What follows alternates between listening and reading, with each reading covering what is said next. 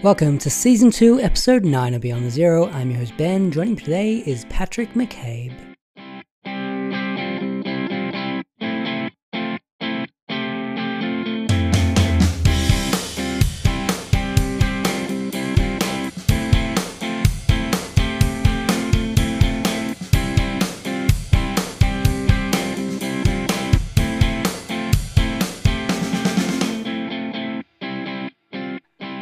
Patrick is a writer. His new novel, Pogue Mahone, is out now through Unbound. Welcome to the show, Patrick. Hi, Ben. Thanks so much for joining me. Do you want to tell me about life in Clones in Ireland? Well, Clones is a small form uh, market town in the days when there were markets. Um, my time, population rarely rose above 2,000. Um, I suppose it's falling now, but it's uh, it's changing uh, as a lot of small towns are changing and now as uh, people from various corners of the globe um, make their home here. And uh, so i suppose if you were to teleport my parents or their, my grandparents to the ireland we live in now at first be bamboozled, I suppose, like everybody from the past in the modern world. But I suppose would see as they began to acclimatize themselves to the scene around them that many things have changed, but many things have remained the same. You know that it's still very family orientated kind of country, and uh, uh, probably in post COVID they would say mm, there seems to be a, a dearth of spontaneity you know, that people are not as comfortable in their own skins or in the company of others, which is a peculiar thing, but that's not uh, unusual to other countries. You know, it's a very strange space to inhabit. But uh, basically, um, it's a small community, and uh, it's about one half mile from the Irish border on the southern side. Now, to a country like Australia, you think, what country that small does it even have a southern side? but it does, and uh, I guess um, it was close by what we used to call the Troubles, but those have all subsided now, thankfully, and uh, affected it to some extent, not as much as perhaps you might expect, really, though, because life continued on in a kind of sleepy parochial way most of the time. Um, it's a place that's very dear to my heart. I've all I've never really left it. I mean, I've left it physically, but I've never been too far away from what's going on. A lot of my friends, the ones that remain on Earth, are still here, and uh, you know, it's a it's a deeply uh, felt bond, I suppose. Mm. Has Brexit changed anything in Ireland over the last few years? Oh well, it has. I mean, it is. It has affected all sorts of things. I'm no economist or anything, but it's what it's introduced is uncertainty, and nobody likes uncertainty, least of all the markets. And uh, financially, you know, we're back to something like the mid '70s, which you know, people talking about conserving energy and you know, getting anxiety, I suppose, is what is introduced, and uh, who who knows what how it will play out? I don't know, but um, I, I wish it had been debated rather more in a in a more sort of civil manner. I think mm. that I I'm all for people having opposing views, but I think one of the more distressing aspects of the modern world is what it's a cliche now to say it is that people of opposing views can't seem to sit down and talk like civilized human beings. You know, I'm rather used to that, and I remember generations before us being able to do it as well. But mm. with the um, social media explosion, maybe it's just because it's new. I don't know, but um, anyway, that seems to be the case, and I have nothing really of any value to add to the debate because it's that's what the elected representatives are for. Yeah, we were talking briefly before we started recording about, I guess, the secular secularization of of Ireland and Australia as well. But I think that's had a big effect on a country, especially like Ireland, that was so traditionally, you know, religious and now seems to have a much more secular outlook on the world. How has that affected your life? Well, I suppose the suddenness of it took me by surprise. I mean, various scandals and so on made it probably inevitable, but uh, nonetheless, for you know, since the famine period, which would be 1847, I suppose, the Catholic Church was a very powerful institution. Um, and in terms of social cohesion, I would suggest after the Irish Revolution, very valuable in terms of, uh, you know, Ireland could have ended up a ramshackle post colonial wasteland if it hadn't had a certain amount of order. It had a good civil service, strong Catholic Church. Uh, but I suppose people, whether they know it or not, when when a certain thing is out use, outlived its usefulness, they shed it like a skin.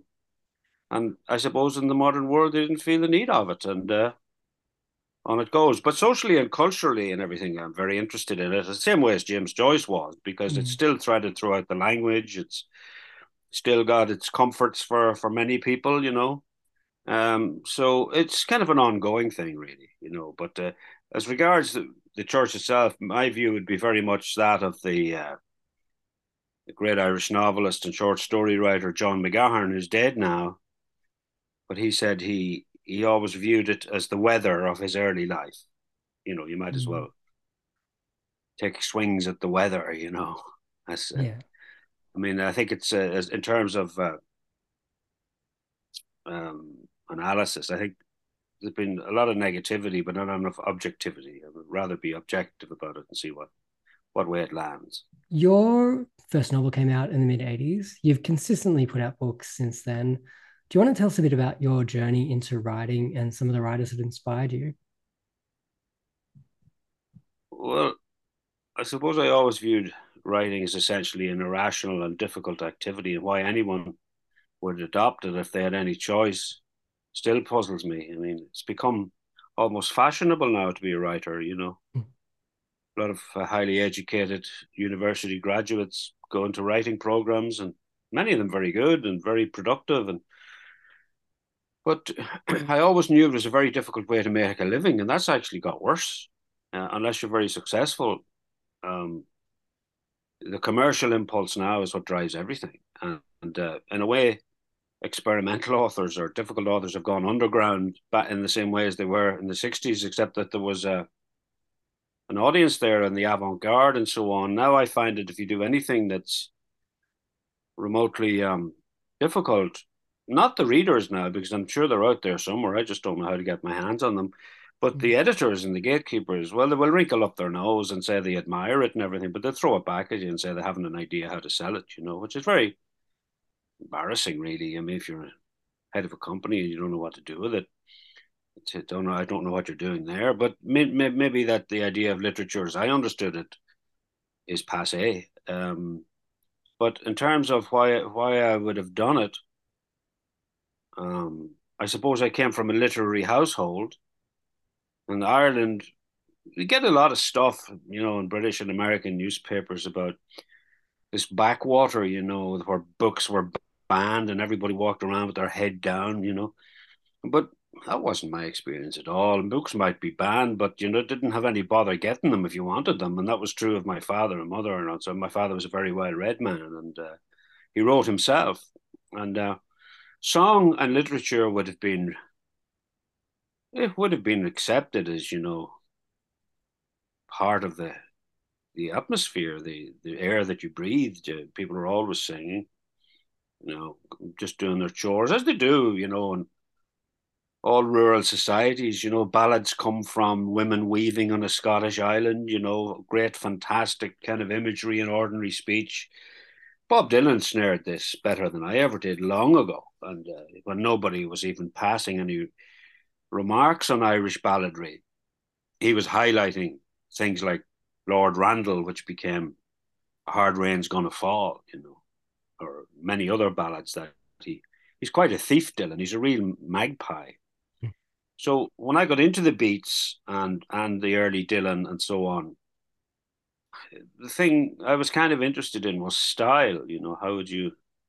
Because there was a kind of a inferiority complex in Ireland at that time, as regards being a rural country. You know, and a lot of the uh, literature that was emanating from um, the cities. It it spoke of a life to which we didn't have access, whether it was Sydney or London or New York, but was deeply attractive. It was a youth culture. As the post-war party had really begun, and I found my way into that through flippantly, I suppose I'm saying this, but it's kind of nonetheless through through through um, English writers like Enid Blyton, Richmal Crompton, um, all the great English classics, and you know things like the Dandy Book and annuals and all of this kind of magic wonder world, and then people like Brendan Behan. Now, I don't know if you've even heard of Brendan Behan. Yeah, I have. Yeah. Brendan Behan was a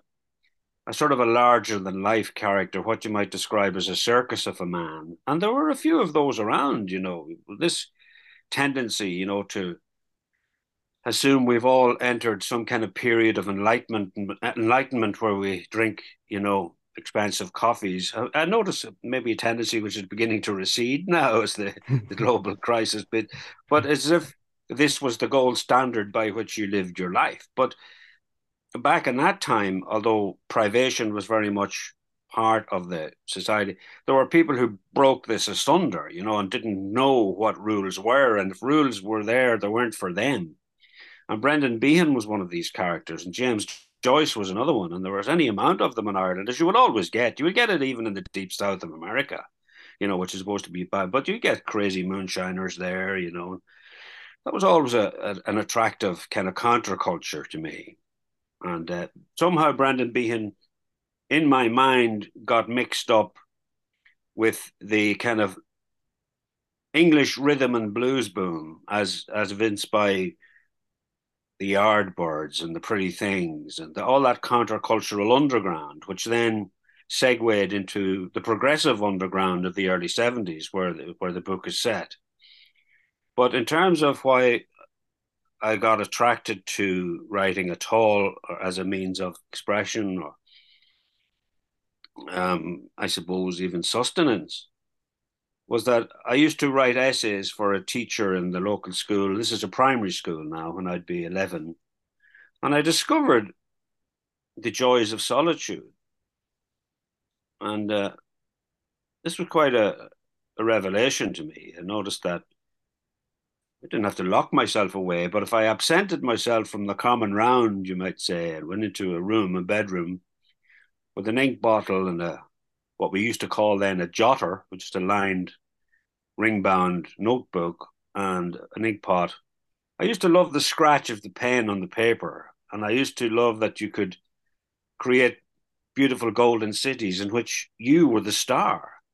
This was probably the motivation force that uh, you could rearrange the world in a manner to suit your requirements, as it were. So if you'd gone and disgraced the local football team by letting in a goal or not scoring one, well, you could change the outcome of that by sitting in your bedroom and said, you know, the crowd were roaring as I scooped the cup and so on. But that then became Montezuma, the prince of the Aztecs, and became, you know, Two Pete and all the rest of it. And uh, I started to get praised for these little essays. And the teacher would ask me to read them out in front of the uh, the classroom. Now, I did notice that people who previously would have liked to hang you by the heels upside down and shake all the money out of your pockets and call you names and maybe threaten to drown you in the river just for your just for being alive. Yet if you read these, it gave you some status, shall we say, in the community. And also notice that they might be afraid that you would put them in one of these essays and they might, they might not look good. So it, it kind of gave you a little bit of power. And uh, I started to develop then, um, I suppose, some sense of the necessity of construction. Like the teacher in question said to me, these essays are interesting, but you know, your imagination is, is, is very undisciplined you're putting too much in. And I said, what do you mean I'm putting too much in? Because being a young fellow, I bridled at this. And that was my first lesson in the importance of listening to good criticism. Um, he said he sat me down and said, "Do you know about the exposition? Uh, development and recapitulation? The answer to which was no, I don't. But he explained it to me. He said, You set the story out, you develop it, and then you wind the whole thing up and you can put a coda. And he said, if you want to look at your TV shows that I know you like so much, like The Man from Uncle or um, Lost in Space or any of these 60 series, you will notice that they're broken into three chunks the beginning, the middle, and end, and possibly a coda. And that's so that the viewer can digest the information and it doesn't get cluttered and you don't bamboozle people and frustrate them just because you feel like doing it. It's about discipline. It was probably the best le- lesson I ever got in construction. So once I listened to that, it started to improve and so on. Later on, that I, when I would reflect, I wanted to kind of blend the kind of rumbustious Brendan Behan style Joycean vernacular with all these experiences of the contemporary world as it was at that time, which would have been Irwin Allen Presents, which were all those kind of 60s series and uh, which were now a part of my world. I have to experience something for it to go into the bloodstream to be able to write about it, generally speaking. That's my experience. And uh, carried on and had a few false starts, had a novel published about 1985, not very good. Um, didn't bother republishing it. Um, but it taught me a lot of things, you know, not to be too cautious. I suppose at the beginning of your writing career, you're um, you are concerned if you've put in, particularly if you're starting a young family or whatever it is you're doing. You know, if you're going to make a living out of this, somebody has to publish it, and you, maybe you have to learn not to care, and uh, it's not easy when you're a young person because if you put two years of your life into it, you you are going to be prepared to compromise maybe in a way that you mightn't do later on because you can afford later on not to do it. Mm. But anyway, how I found the style of, that I was searching for was when my third book, which was called The Butcher Boy, against all the odds, found a readership. Now, I didn't think it ever would, but it did. And sometimes publishing and writing is to do with the confluence of a number of unforeseen kind of tendencies or trends. And the Butcher Boy came along at the right time. I don't think if it was published or was written now, it would even be published or probably not even accepted. But it was then, and uh, it got a lot of attention. But the reason it came to be written in the manner it's very like Pogue Mahone, actually. Um, it's written in a stream of consciousness style, which is not original. I'm not saying it is.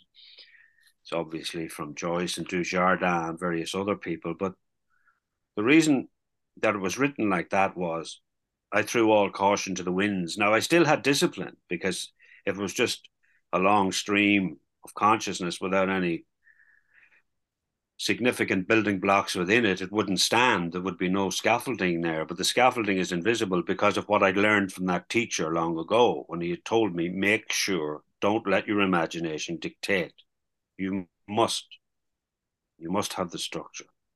And it's there, it's all there, and it holds it up. And so I wrote about a thousand pages that never were seen. They were thrown away, but of course they're not thrown away because they turn up in other in other works later on. But um, anyway, that kind of enabled me to take a, a year or two off, and that I've been a full time writer since that time. That's about nineteen ninety one, I suppose. Wow. Okay, that's amazing. With Pogue Mahone is the first book that I've read by you, but I've been very keen to get my hands on some of your other work and read that too. But I wanted to ask you, is there a particular work that you find you're most proud of? And what basically what book should I read from you next? Well, I suppose a writer's view of their work is, is it's very like children, you know. I mean, I really mm. couldn't say I've got three grandchildren and two daughters. It just would be impossible for me to say, oh, I much prefer Christopher to Leia. apart from being an affront to the moral universe, I would get myself in serious trouble. Mm. But uh, no, I suppose funny enough, if there were, if I were to say I had a favorite book, it probably. No, I honestly can't. The words stick in my throat. There, it, it, do you know what I'm going to say to you, Ben? Yeah. What I'm going to say to you is what you find on the shelves, if you ever do find anything of my shell um, of my work on, on shelves, if they were all put together on a shelf, it's one book. The whole thing is one book. So if if I may be impertinent, I say, what is my favorite book? All of them. Yeah. It's it's all one. I have a theory that my favorite writers have a project, and I've heard this from several people, um, several writers, that basically what they do is they have one book. They write one book, and every book speaks to each other. Every little hmm. part of each book is a part of another book. And for me, that is probably the I I found those writers who write books like that. They are my favorite writers. They're the books that I uh, are most, I don't know, my most loved books because I think that when a writer creates a universe around their work, I think it just it it creates something. It's it's just something completely new, and um, and delving back into that writer's work is just uh, such a treat. So that that's that, what you've said there makes me just want to go back and read all of your work now because if Pogue Mahone is anything to go by, I yes, I'll be definitely doing that. Well, I hope they speak to you because um, you know I'm not saying the standard is maintained or up and down, but that's that's the case with you know it reflects where you are at a particular time emotionally. And mm. I've been writing these books, you know, since really since I was 17, and that's a long time ago now. It's half a century. So it's very much a, a, parabolic kind of journey. It's up, down, it's zigzag. But if you think of them all, lasso them all into one corral, as it were, and look them all and say, that's close the covers on all those books, and you have one big book. When you see it that way and accept it that way, it'll make sense. Like the collected works of equals one big book. Brilliant. Okay. Well, that is just uh yes. I'm going to be doing some shopping in the next few days. So Well, if you can get them, it's not that easy to get them. I will do my Although best. I think a good few of them are still in print in Australia. Okay, brilliant.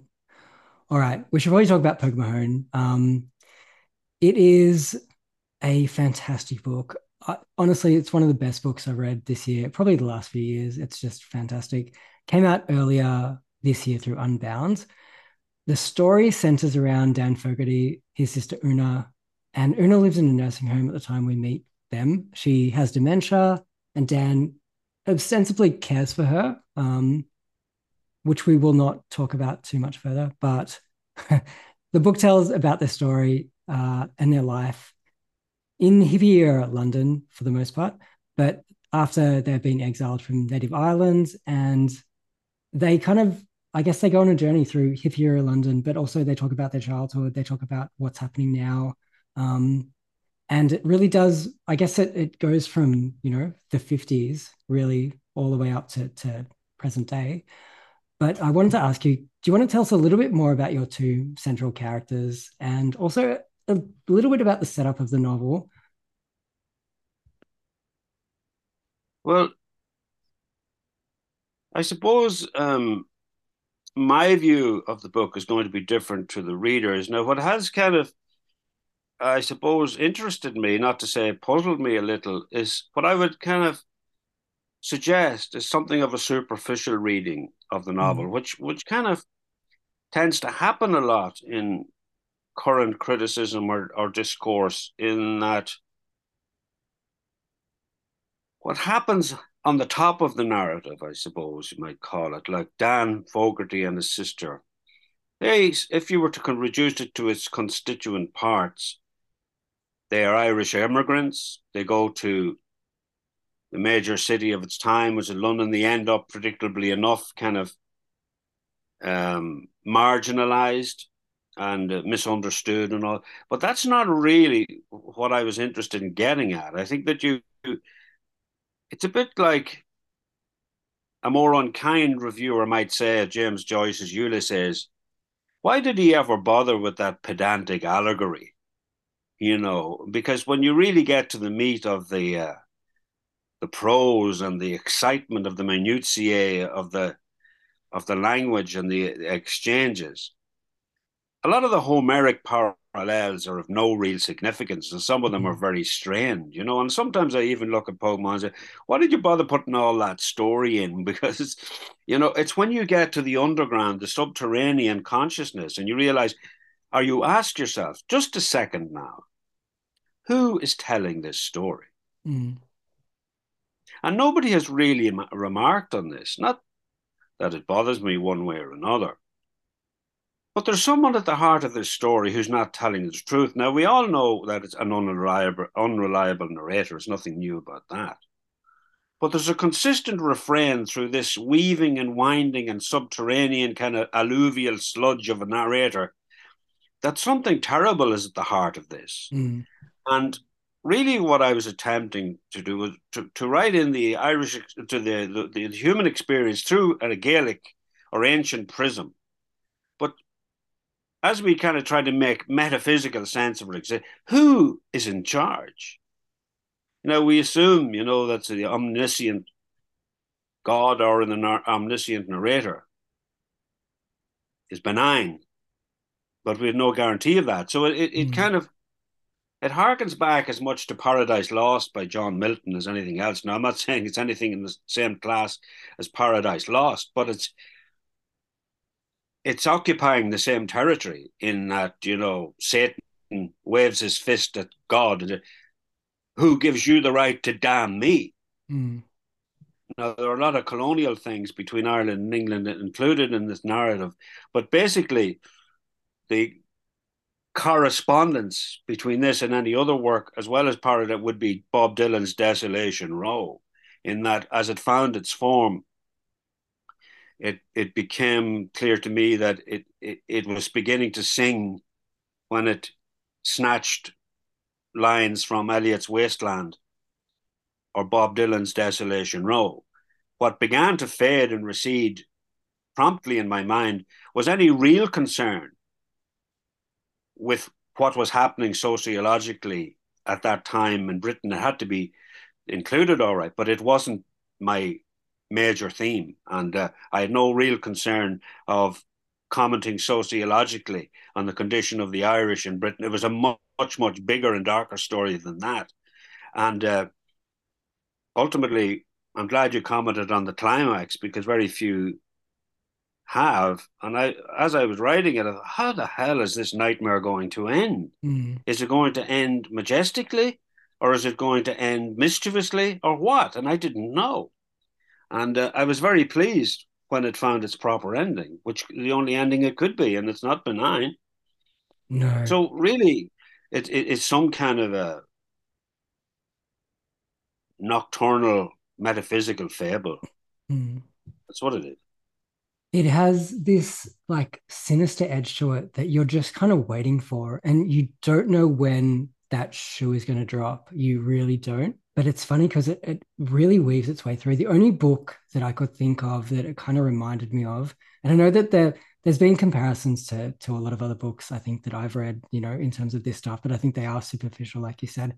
But i think the there's a certain menace hiding in the background and there's a book by norman mailer called castle in the forest and um, and it's also got a kind of a a narrator who is terribly unreliable, but also extremely sinister in what's happening. But um, that's probably one of the few books I can relate this book to because it is it's completely original. Like uh, it is totally original, but that sinister edge to it that you have working through it, and that climax that you work up to, it just I don't know when I got to it, I had to put the book down and then pick it up again and finish it because like it did take me a little while to digest what had happened, but it is well, it had the same effect on me, and I was writing it um, yeah. because I didn't expect it, mm. which is always a good sign, mind you.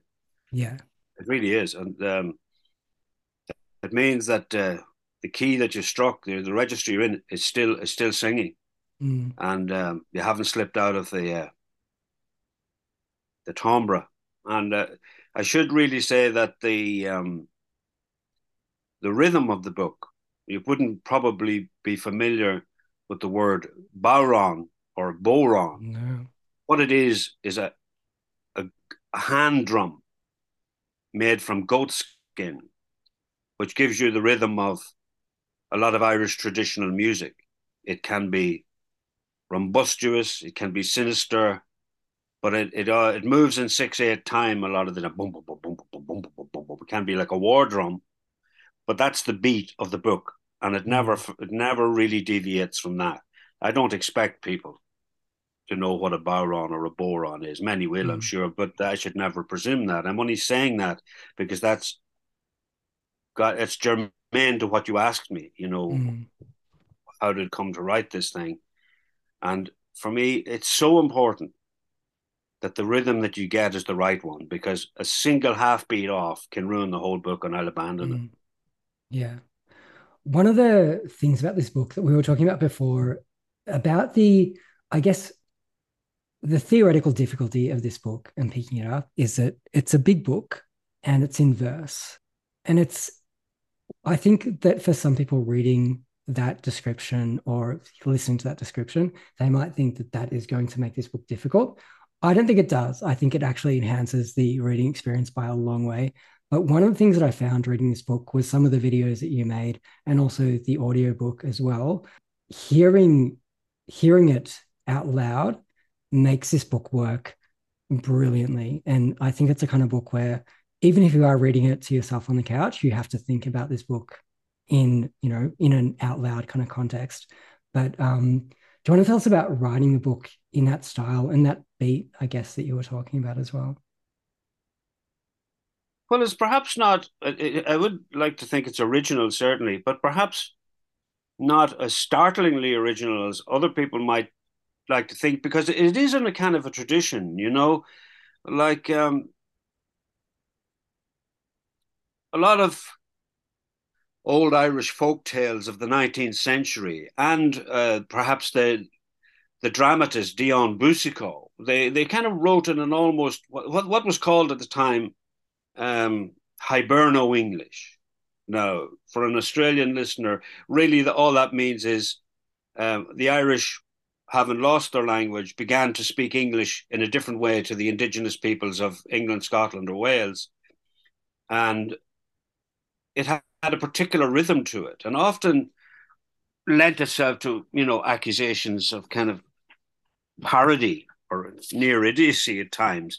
But a lot of the, the melodramas that I would have been familiar with the Colleen Bawn and the Shaughraun and various other things that were very popular in Ireland and England in the 19th century. They gave rise to a lot of literature in the early part of the 20th century, some of it good, some of it bad, but very much in this tradition of Hiberno English. And there were many comic books that I read as a boy with which I was kind of besotted because this Hiberno English, it was, even though Ireland is a very small country, linguistically, there are um, significant, certainly to, to, the trained ear, difference. Like if you if you're in the north of Ireland, if you're in Belfast, the vernacular is very spiky, sharp, almost ill-tempered and impatient. Whereas in the southern part, like the mountains of Kerry and Limerick and very it flows more like honey, as it were. And I was kind of in the middle because I grew up on the border. And it wasn't a question of which you liked better or which you didn't. The, what, what was interesting to me was the way that the stories were being told. And uh, for the purposes of this, I immersed myself in all these old magazines and Hiberno English books so that I would get that alluvial kind of strange river of honey but dark flow of the language and along with the beat of this hand drum that I'm talking about. That's what then gave it the um, the style which emerged, which, as I say, is in that tradition. It's it's original and modern original, perhaps, but has its um, roots or its um, genesis in the language of the 19th century. Mm. Yeah. What I would love for you to do and for our listeners is if you would be able to read a piece of your beautiful novel out loud for us, because I think that hearing it from you uh, would be amazing. Um, I think it is something that out loud, I've heard you read it out loud before, and it's just, it's something else. I'm going to read for you the, the interview with uh, the young hippie called the King of Cavan, Macaulay Breffney O'Rourke, being interviewed in the police station. And not so very long after that, there came the pending interview with the King of Cavan, Macaulay Breffney O'Rourke, who had long since been under suspicion because of his friendship with blind old Frank.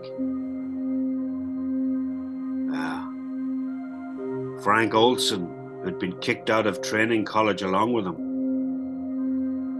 Acid fried, blind owl, blissfully wandering in his own private acid world behind those black, thick framed spectacles. And Macaulay Breffney O'Rourke, too. And this, the police station, is where it had all led as the quivering king of Cavan began muttering to himself, already in his own mind, shrinking hopelessly in, in size from six foot two to five foot nothing, asking himself repeatedly, why did I ever stop in that place? Why did I ever come the 45 Brondesbury Road. Why did I ever stop in that squat? As he sat behind the table. And the sergeant walked around. Yes, the sergeant of police, a different officer this time. Different officer, different station. So you're telling me, he said, that your name is the king? That that's what you're known as by your friends and associates. That's right, officer. That's the deal. And that's it? Just king, man. Macaulay O'Rourke, the king of Cavan. But they weren't convincing. Either his charm or braggadocio that is, not anymore. I want you to look at a couple of photos. Do you think you could maybe do that for me? Or are you already too much out of your head? Easy, man. Hey, officer, take it easy, Jesus. And so commenced the Paddington Inquisition.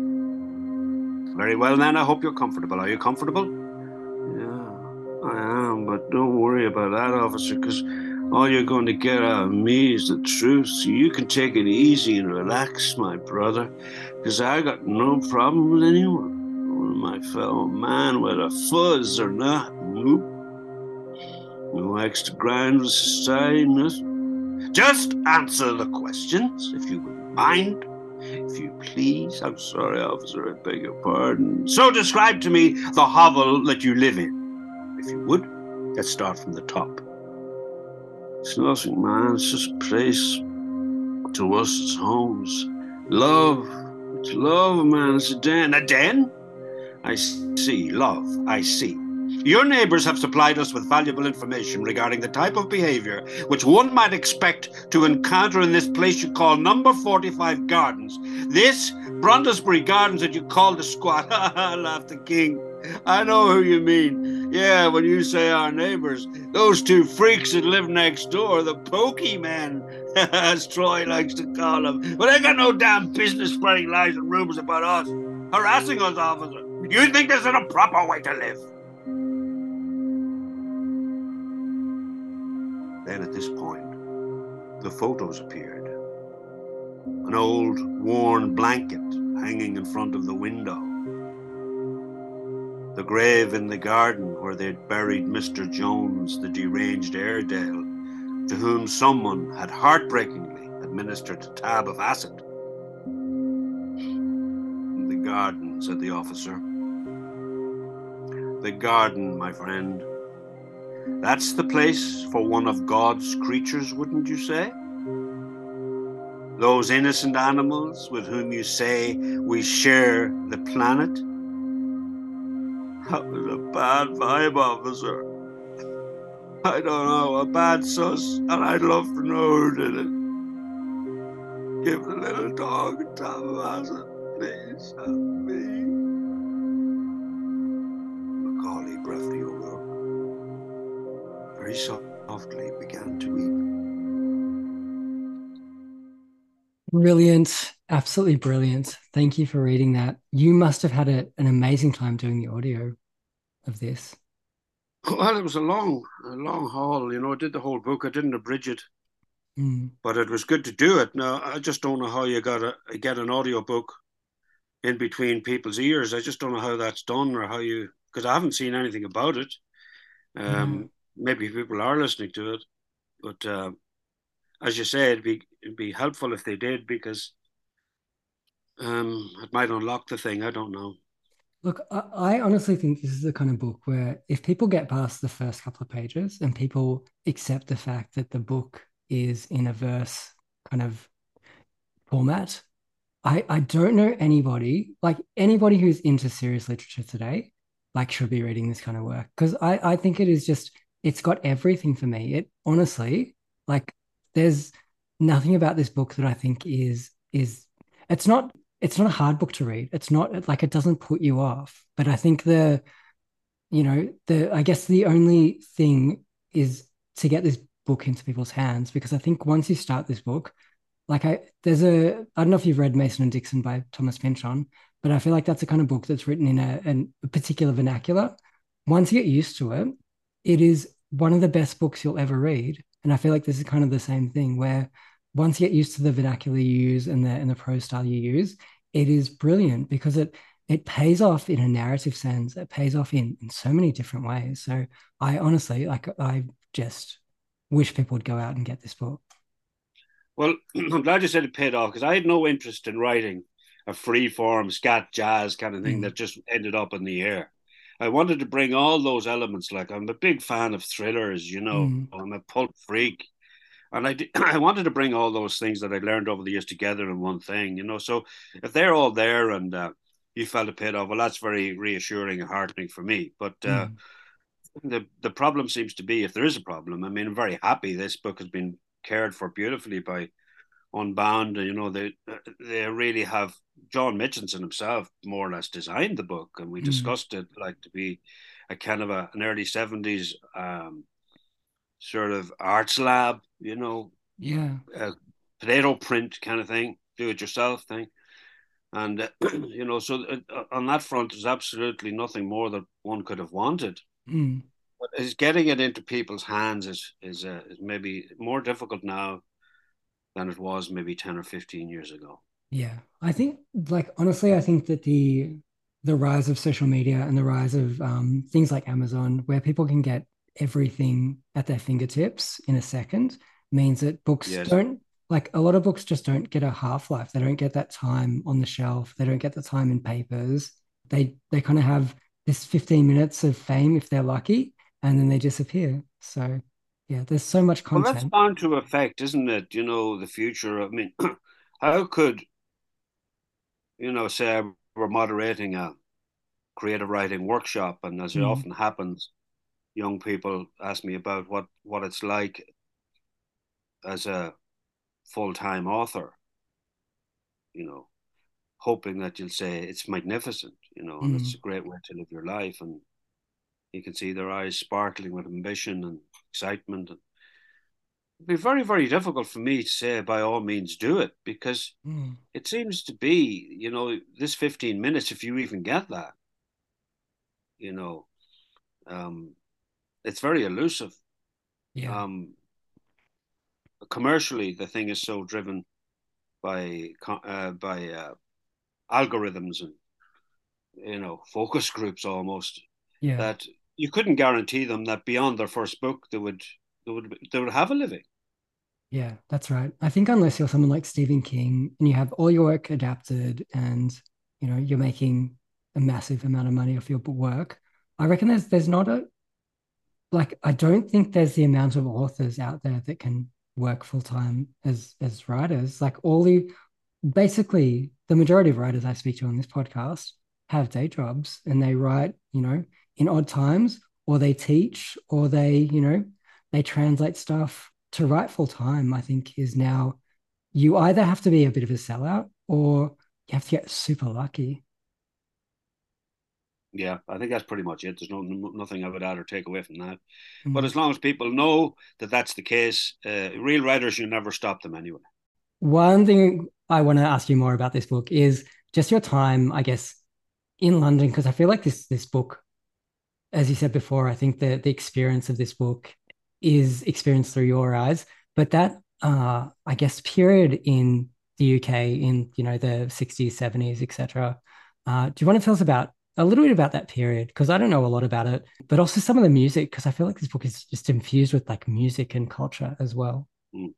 You would have to ask yourself what exactly was going on, you know, in London in the 60s and 70s because when you look back at it now and it's so different to the current world, it does seem like something quite extraordinary was happening artistically. But of course, it was happening in New York as well. And the only kind of ham-fisted analysis I can offer is that what really began in 1964, 65 was the post-war British Party that just took a while to get going.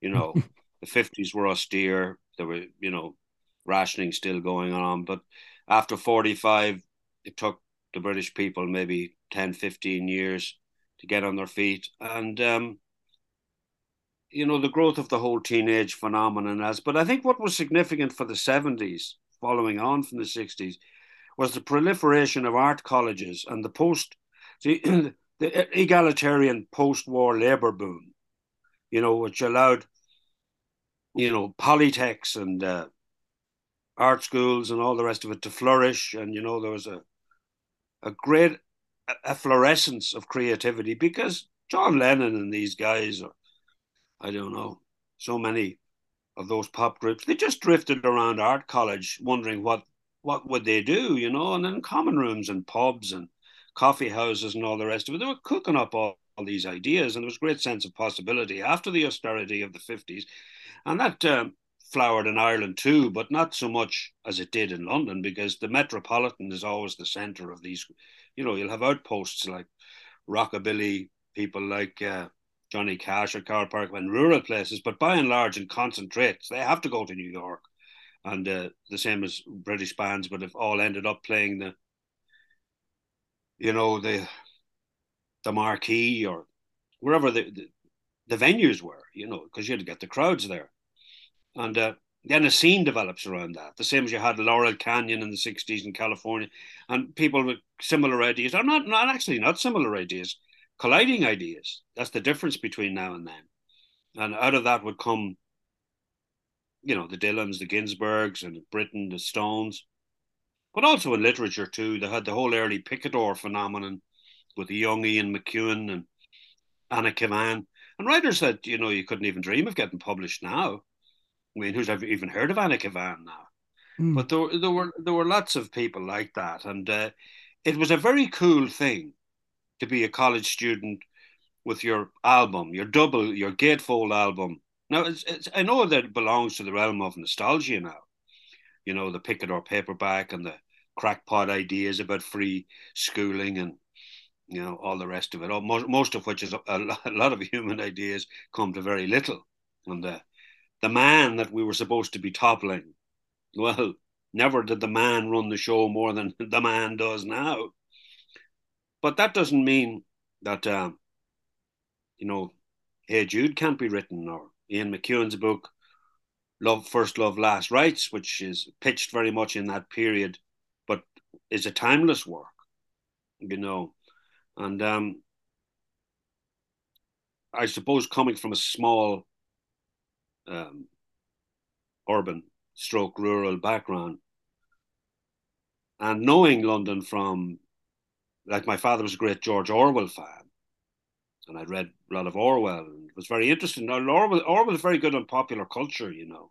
Mm. Um, he, he analysed comic books and the penny postcard, and uh, he's even done analyses of Salvador Dali. So I always felt he was a curious English figure uh, that was reminiscent of a lot of the seemingly austere patriarchal figures of, of my childhood, although they're not English, they carried themselves in similar with this sports coat, you know, and the cavalry, to, but were capable of extraordinarily rad- radical thought, left wing kind of ideas, and so on. So in terms of uh, of uh, one style, when I went to London, all these things seemed to be there, all in one place.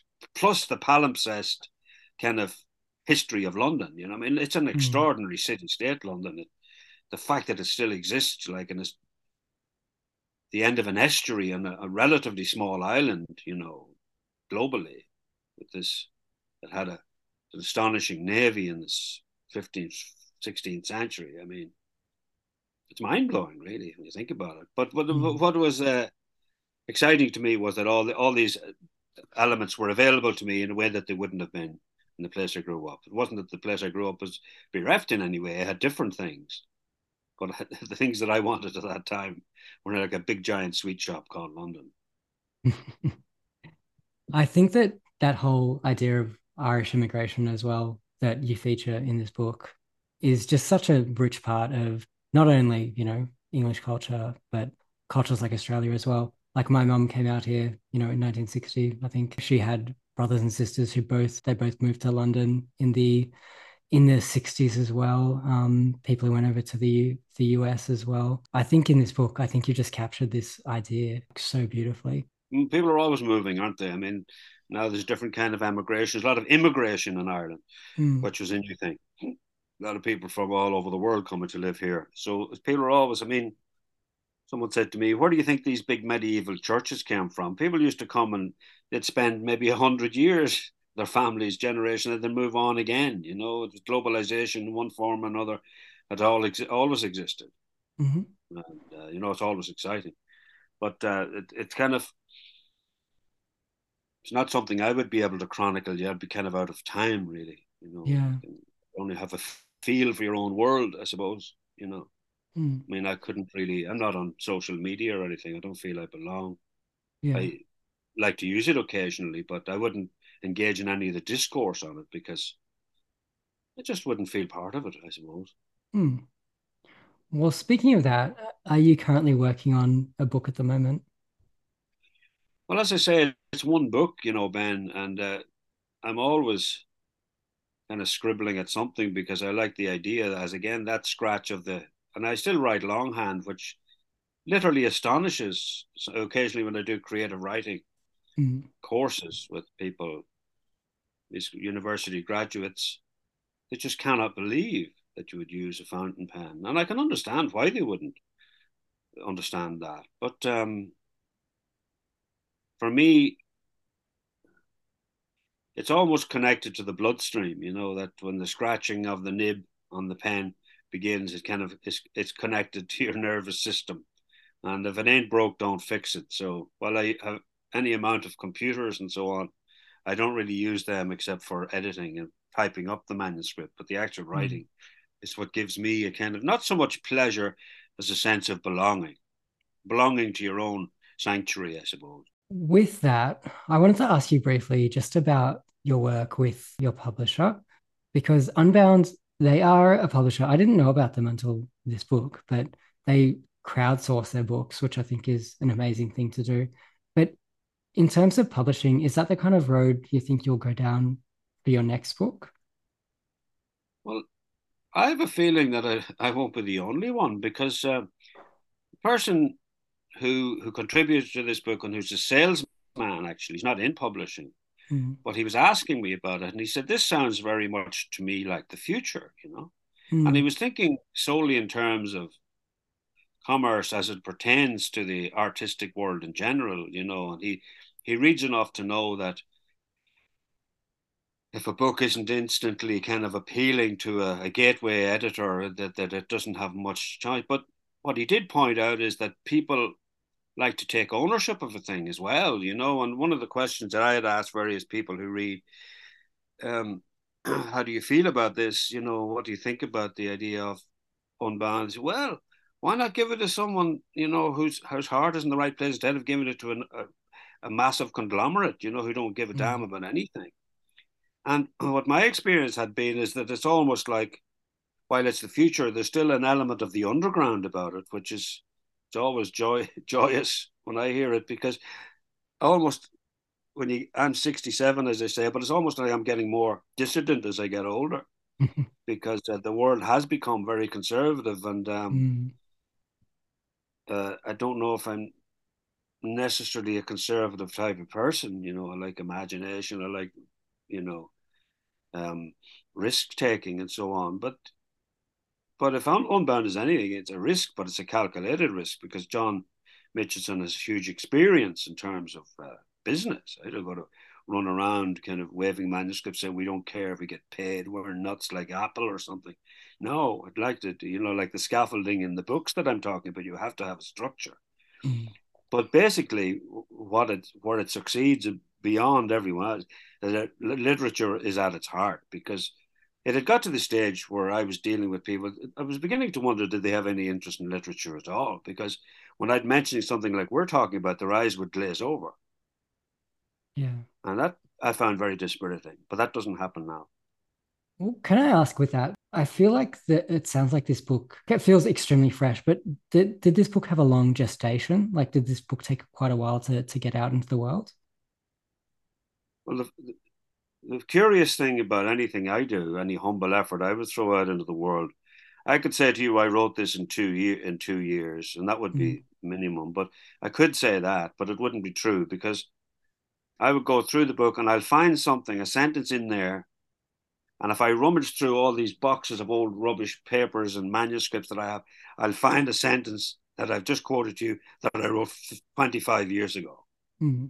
So, again, getting back to the idea of all the books being one book, all I can really say is it took me 50 years to write it. That's the truth. mm. You know, and, and, and it's pure form. If we are going to see a new book from you, is that something that's on the cards soon, or is it down the track a bit? Well, I mean, one has to kind of wait and just see, see how this book has landed. You know, mm. um, I mean, I would like to think that the I I, I don't see any point in um, writing ad infinitum un, unless people are interested. You know, I would write all right, but whether of our publishing, I mean, um, I would always write, but I wouldn't like to feel that I'm at odds with people. You know, I, li- I like things to be, you know, to re- to be received. And uh, I went to see a movie there recently, which seems to me to hit all the buttons or press all the buttons, called The Banshees of Inisherin by Martin McDonagh, and it almost does everything that you would want literature and cinema to do. You know, it has an operatic feel, and it's hugely popular you know, it's going to be a stormer at the Oscars, I think. But it has really landed in Ireland and England, and it really landed with me because, you know, that, that really can restores your faith because you think everything that I admire about art is in it. Mm. And so there must be an audience for this kind of, and it's very much written in um, that Hiberno English I'm talking about, and it's very authentic in a fairy tale way. In that sense, it's like Gogol, mm. you know and I love that. And I'd love to. So if there's the audience is there for Martin, I'd like to think maybe in, yeah, I'd love to go on book publishing books if I could, you know, feel that people wanted them. Brilliant. Okay. Well, I'm sure after reading this, I yeah, I, I will certainly go out and buy anything that I can get my hands on from you. So yes, and I hope anything that comes out in the future I'll be able to purchase nice and easily and yeah, get everywhere. Well, I certainly do everything to facilitate that, Ben, believe me. What were some of the gateway books? What were some of the books that opened the world of literature for you? I suppose the two books that I used to, well, three books that I used to like when I really became serious. I was always a reader, but as a kid, you know, it'd be the usual Hardy Boys and Nancy Drew and mm. uh, Enid Blyton, Richmal Crompton, all the mythology sagas, all that. But when I really began to kind of about 16 or 17 think that literature was kind of like rebellion and uh, excitement and circus and uh, like religion as well. You know, um, I I loved Borstal Boy by Brendan Behan, Yeah. Ian McEwan's in uh, First Love, Last Rites, which was like a Bible to me, and uh, The Ginger Man by J.P. Donleavy. Now, The Ginger Man probably seems really tame now. It's about a guy knocking around 50s pubs in Dublin called Sebastian Dangerfield. He's a, a GI who is over there on some kind of educational program, but spends most of his time chasing women. And he'd probably be cancelled now, actually, uh, now that I think of it. But he's chasing women around up the pubs of Dublin, and uh, the language is actually you now it's stolen from a guy called Joyce Cary, who was writing in the 40s and 50s, which is stop, start, present participle kind of writing but it's it, it's full of cheek and it's anti-clerical and as I say, probably funny. But the style of it really interested me, and I I used to kind of read it in snatches, you know, quote lumps of it in pubs and things like that. So it was Borstal Boy and the Ginger Man, but this the, the the most powerful story that I'd read outside Joyce was Ian McEwan's Last Day of Summer, mm. which is a big influence in Pogue Mahone. Uh, it might be might not be overt, but uh, if you read Pogue Mahone and it at the same time, you'd say, yeah, I can see where that comes from. All right. Okay. So I would definitely bring that one.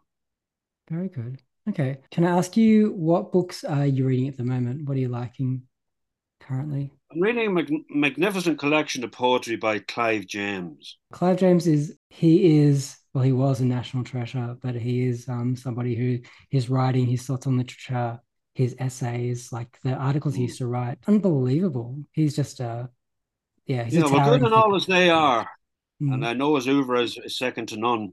Yeah. Sentenced to Life, this collection of poems is the equal of Philip Larkin, and believe me, wow. I don't say that lightly. Wow. Larkin is one of my favorite writers. Mm. Clive James is in the first rank of poets after this. It's only it's a very small, slim collection. It's his last and, book, isn't it? Yes, it is and uh, it's very interesting in that he court martials himself, as it were, and his mm. former life and uh, many things he regrets. Well, we all regret things, and we court martial. But this is very sincere. It's it's very very uh, beautiful. It's repentant, and I don't go that much on repentance. But if that's the way he wants to go, it's all right with me. Uh, it's it could say to Philip Larkin, who is on record as saying death is the same whined at or withstood. Clive James might be within his rights to say, no, no, no. Withstood is more graceful. His work towards the end of his life was just unbelievable, just breathtaking I work. I yeah. agree. Mm. Unbelievable. I've been recommending this book to everybody. Yeah. Yes. I've got a copy and it is, it's just a stunning book. We'll take a quick break here on Beyond Zero. We're speaking with Patrick McCabe. Do you have a friend who has everything and runs a human rights abusing regime and you can't work out what to get them for Christmas? Why not try getting them sports washing? Guaranteed to make your regime at least 50% more palatable. Use promo code BRIBEFIFA to get your next sporting event for 50% off. Go to sportswashing.com. We're back on Beyond Zero. It's time for Patrick's Desert Island Books.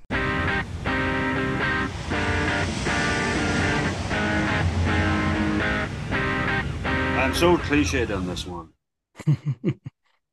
I, I bring the Bible, Ulysses, and either high either High Windows or Sentenced to Life by Clive James. High Windows being Philip Larkin. Sounds like a good desert island, really. I don't know. I don't know, but that's that's that's the most truthful answer I can give you. Now, there's plenty of other desert island selections we could, but the Bible, I would Shakespeare, I could we bring him to. So okay. very traditional. The whole Shakespeare, everything. The whole lot. Thank you so much for joining me, Patrick. It has been a pleasure speaking with you. Thank you very much, Ben. Thank you so much for writing Pogue Mahone. It's an absolute pleasure to read. I urge everybody to go out and buy this book. It's just unbelievable. You won't regret it, trust me. Thanks very much. Thanks once again to Patrick McCabe. Check out the show notes for all the details. You can find us on Twitter and Instagram at BeyondZeroPod, and you can email us at BeyondZeroPod at gmail.com. You can support this podcast by heading over to patreon.com and searching for Beyond the Zero. We'll be back with the next episode very soon.